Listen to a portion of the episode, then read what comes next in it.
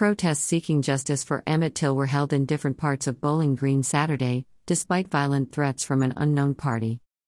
A number of organizations, including the Black Lawyers for Justice, the New Black Panthers, the Veterans Association of African American Descendants, and Till family members held demonstrations outside the Warren County Justice Center and the home of Carolyn Bryant Donham.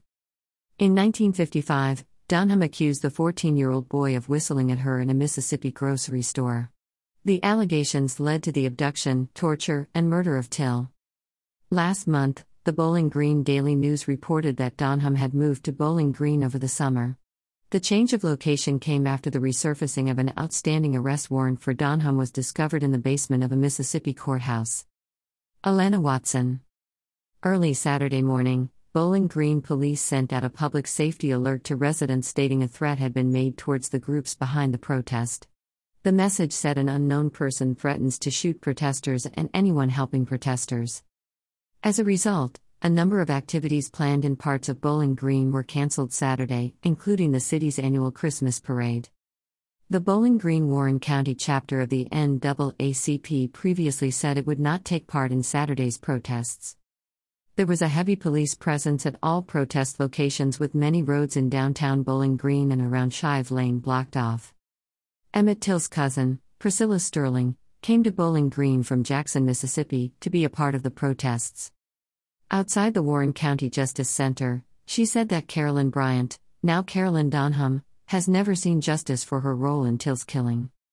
And because white supremacy held a position, it helped these people get away with the murder and kidnapping of Emmett, my relative, she said. After the arrest warrant was discovered and the case was reopened, a Mississippi grand jury declined to indict Donham.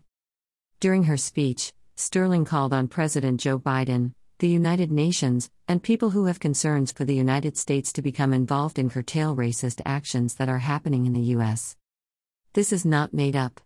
This is why we can't get justice from Carolyn Bryant. This is the reason Carolyn Bryant was never charged with Emmett Till's murder, Sterling said.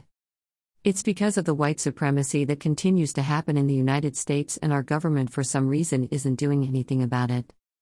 Alana Watson. Sterling said Donham came to Kentucky from Mississippi to escape justice, and that Donham Cannon should be charged for her involvement in Till's murder. We still want Carolyn Bryant brought to justice. We want a trial.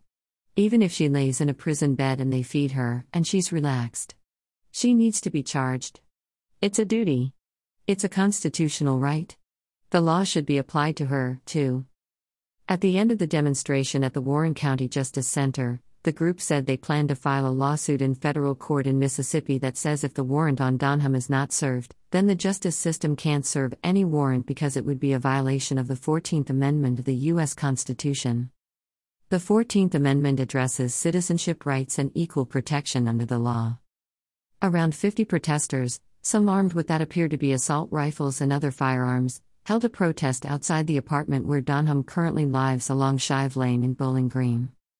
One protester at the Justice Center was arrested earlier in the day for having an outstanding warrant in Ohio. This story will be updated. Copyright 2022 WKU Public Radio.